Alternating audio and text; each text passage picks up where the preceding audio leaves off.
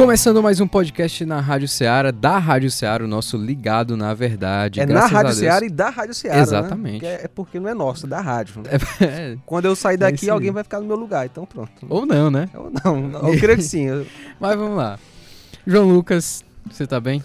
Graças a Deus, ficar ligado na verdade é a melhor coisa que existe, porque sem a verdade nós não somos nada, né? A verdade, É as escrituras revelam Cristo e precisamos aprender do Senhor Jesus. Conosco, Inácio, mais uma vez, nosso amigo pastor Isaac Sales, que já é de casa, Estamos né? quase pra contratar ele aqui Já pra estamos para contratar o pastor Isaac. Isaac, e um dia, se Deus quiser, né, vai, aí, né? vai estar pessoalmente aqui no estúdio da Rádio Ceará, porque Amém. a gente tem feito sempre através do Zoom, e se Deus quiser no futuro, aqui também no estúdio. Pastor Isaac, mais uma vez, prazer recebê-lo aqui no podcast. Prazer todo meu e realmente tenho esse desejo sim, viu, de um dia participar aí pessoalmente. E aí, pastor? Influenciadores ou influenciados? Qual a nossa posição nesse mundão de meu Deus? Rapaz, essa é uma pergunta que muitas muitas pessoas, estudiosos da Bíblia, né, tentam responder essa questão do limite da influência que a gente passa para o mundo e que a gente recebe do mundo, né? Como esse limite pode ser estabelecido de um modo saudável? Como a gente pode encarar tudo isso? E a Bíblia, mais uma vez, tem a nos, nos dizer muitas coisas, nos ajudar, nos orientar, nos aconselhar aqui para a direção correta, né? Por exemplo, Jesus Cristo, lá em Mateus 5, no, depois do, daquele grande sermão do monte, né, já no finalzinho ali, ele, ele vai falar o seguinte: Vós sois, isso falando para os discípulos, né? Vós sois o sal da terra e a luz do mundo. E lá no verso 16, ele mostra a motivação de sermos o sal da terra e a luz do mundo. Que motivação é essa? Ele diz que nós temos que deixar a nossa luz brilhar no mundo, diante dos homens, para que os homens vejam as nossas boas obras e glorifiquem nosso Pai que estás nos céus. Então o cristão precisa entender o seguinte: a nossa missão envolve relacionar-se com o mundo. Nós não podemos estar numa bolha, nos isolar, como se isso fosse a, a melhor maneira de se relacionar com, com as maldades do mundo, de não não ser influenciado pela maldade do mundo. Não é. E muita Nós gente, estamos no mundo e nós precisamos continuar no mundo. e muita gente pensa que ser cristão é isso, é você se isolar, você não pode ter nenhuma amizade é, fora da igreja, não, pode pode- visitar. Isso. A, a questão que eu acredito que algumas pessoas têm a visão errônea de santidade, que é você virar um monge e- É. e, morar numa montanha com roupa de saco e um, Comer um cajado, né? e be- Exato. E mel. Exatamente. Infelizmente, muito desse pensamento tem invadido os meios cristãos. Já vi gente dizendo que ah, a gente tem que morar só com crente, né? Eu conhecia um, um- um irmão que dizia assim: não, o meu sonho é a gente montar um condomínio de casas e só morar crente nesse condomínio aqui, em todas essas casas, né? Então as pessoas têm essa ideia, né, que aquilo que vem do mundo a gente não pode receber nada porque nós estaremos sendo influenciados negativamente. Então as pessoas acabam que se isolando e achando que entrar nessa bolha é a melhor postura diante do mundo. E não é, né? A Bíblia fala isso, o Senhor Jesus mostra isso muito claramente. E quando a gente vê Jesus, né? Jesus estava no meio do povão, né? Isso. E ele Olha nunca... com quem Jesus andava. Exatamente, ele nunca pecou, mas estava no meio do povão, não sendo influenciado, mas influenciando, né? Exatamente, ele sempre viveu ali no meio dos pecadores, porque a missão dele envolvia o resgate dos perdidos, né? Envolvia estar presente ali e salvar os doentes. Ele diz que veio para os que estão doentes, não para os que estão sãos. Aqueles que estão sãos são aqueles que se acham sãos, porque na verdade todo mundo é pecador e todo mundo está perdido. Mas aqueles que se acham bons demais, se acham com saúde espiritual, não vão entender a necessidade de perdão, não vão entender a sua necessidade de salvação. E Jesus, embora estivesse ali no meio dos pecadores, para influenciá-los ao reino de Deus, para pregar a salvação, o evangelho das boas novas, ele recebeu muitas críticas. Recebeu ali críticas dos fariseus, dos estudiosos da lei, né? dizendo que ele era um beberrão, um comilão, que comia com pecadores, que estava com pecadores, enquanto Jesus, na realidade, estava ali porque ele amava os pecadores e queria que eles saíssem daquela vida. Então, qual era o limite de Jesus ali? Algumas pessoas vão, vão questionar e vão refletir: será que Jesus não sentou na roda dos escarnecedores enquanto ele estava ali com aqueles pecadores, uhum. comendo e bebendo, né? Porque a gente sabe que o Salmo 1 diz isso, né? Que bem-aventurado, feliz é aquele que não segue o conselho dos ímpios, não imita a conduta dos pecadores e nem se assenta na roda dos zombadores ou dos escarnecedores. Então, será que Jesus sentou ou não sentou? É óbvio que não sentou. E qual é esse limite? O limite é justamente da influência. Jesus estava ali para influenciar, Jesus estava ali para ser luz ao mundo de trevas. Como o evangelista João vai dizer lá no primeiro capítulo, que ele é a vida dos homens e ele é a luz dos homens. Jesus entrou nesse mundo de trevas para iluminar esse mundo de trevas, para trazer salvação. Então ele não estava ali para concordar com as obras infrutíferas das trevas daquelas pessoas. Ele não estava ali para se envolver com as obras das trevas daquelas pessoas e para dar o, o, sinal positivo. Podem continuar com a vida de vocês do jeito que você quiser. Não. Toda vida que alguém tinha um encontro com Jesus, aquela pessoa saía de modo transformado, diferente, e Jesus dizia: vai não peques mais. Mude o seu modo de vida, mude o seu proceder. Então Jesus não estava ali para concordar, Jesus estava ali para influenciar.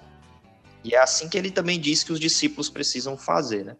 Tem a, aquela passagem, se eu não estou enganado, em Romanos, que vai falar como é que eles vão ouvir se não tem quem pregue. Então, se a gente se isolar ou, uhum. ou pelo contrário, assim, se deixar ser influenciado, o, quem precisa de salvação não vai ouvir do evangelho porque você está omisso. Você está calado em vez de estar tá influenciando aquelas pessoas, apresentando o evangelho, mostrando à luz da Bíblia os, os pecados daquelas pessoas e para onde elas vão se continuarem nesse caminho. Isso significa, pastor, que não devemos ter certos cuidados? Por exemplo, eu sou um homem casado, o Inácio é um homem solteiro, você, pastor, é um homem casado. Ah, Deus colocou no meu coração que eu, que eu devo evangelizar prostitutas. Então eu vou sair lá nas ruas de Fortaleza, sozinho, na, na, na madrugada, e vou pregar para as prostitutas. Vou entrar dentro de um cabaré, sozinho, e vou lá pregar para as prostitutas. Pastor, é assim que funciona ou existem métodos de influenciar certos é, locais, pessoas? Com certeza, certamente a gente precisa tomar todo cuidado, afinal de contas, ainda somos pecadores. O pecado ainda nos influencia dentro do nosso coração. Então, em relação às tentações da carne, nós, o que a Bíblia diz é que a gente precisa fugir. Contra Satanás, a gente luta e bate de frente, a gente resiste o diabo.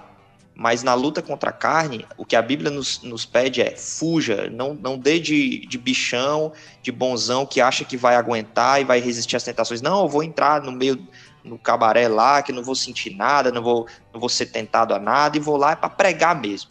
Não, a gente precisa ter cuidado. A gente precisa avaliar o nosso próprio coração e sempre nos considerar mais fracos, fracos realmente.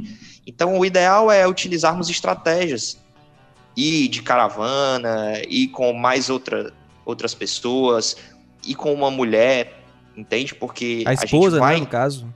Exatamente a gente vai conversar com outras mulheres. Então é bom ter, ter uma, uma irmã por perto também que possa ali nos ajudar nesse contexto de evangelização. Né? Algo que eu queria também perguntar para você, o João Lucas, os digital influencers, essa galera que produz conteúdo para internet, no Instagram ou no YouTube ou nessas Felipe outras Neto plataformas. é o, o, in, o é, o esse, esse, pessoal tem o Whindersson Nunes, Christian Figueiredo, tem uma ruma de gente. E a gente sabe que adolescentes, jovens e até adultos passam muito tempo consumindo conteúdo.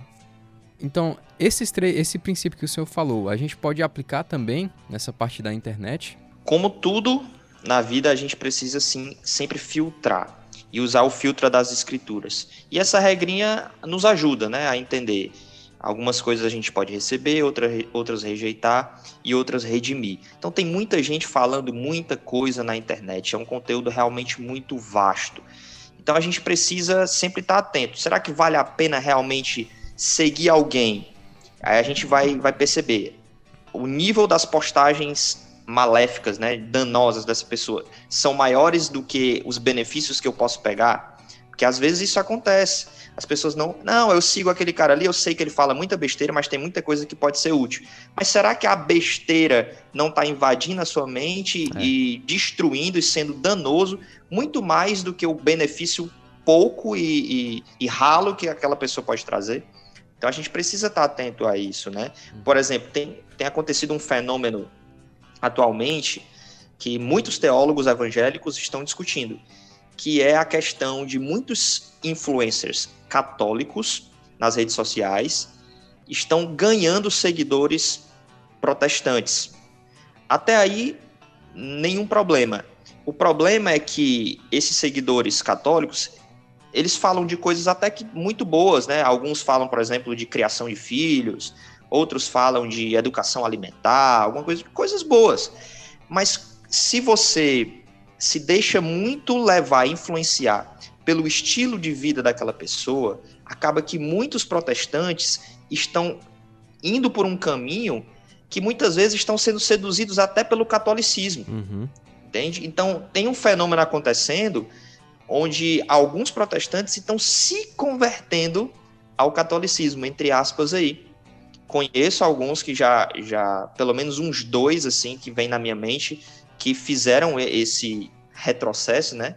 saíram da, da fé protestante e foram para a fé católica, muito porque seguiam esses grandes influenciadores que falavam sobre muitos assuntos, muito importantes até, coisas boas, mas viam o estilo de vida daquelas pessoas e começaram a ter o desejo, ah, por que não experimentar isso aqui?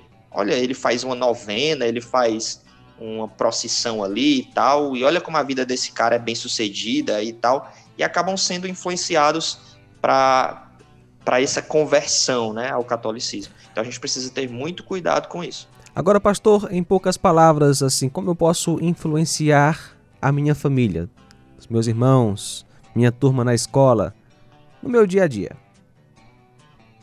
Pronto. É sendo guiado cada vez mais pelo Evangelho, entendendo que a nossa missão que foi dada por, por Cristo é uma missão que nos coloca em relacionamento com as pessoas. A gente precisa se relacionar com as pessoas, mas a gente precisa liderar esse relacionamento. A gente precisa guiar esse relacionamento e não deixar que os outros guiem esse relacionamento.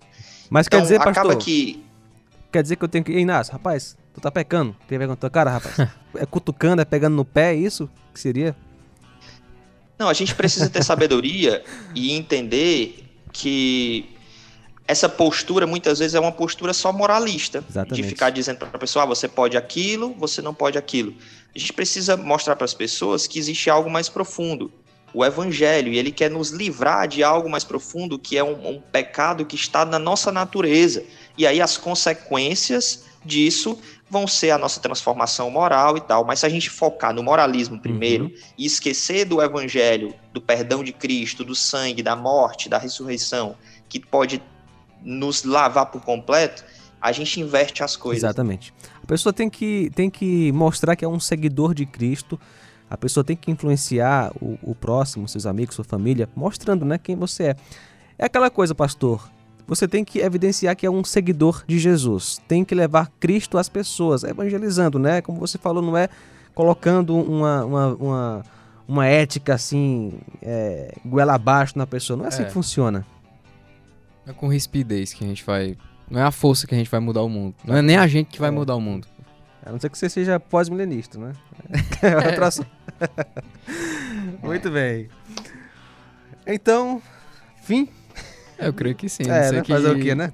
Pastor, foi bom demais. Eu acho que talvez você queria falar mais coisas, mas a gente encerra por aqui, que certamente teremos muitas outras oportunidades aqui no podcast. Certamente, estaremos juntos aí mais vezes. Estou sempre à disposição aqui, só chamar. Pois bem. Valeu, Inácio. Até a Valeu. próxima. A gente fica por aqui. E essa foi uma produção da Rádio Ceará FM 102,7, uma sintonia de paz. Valeu!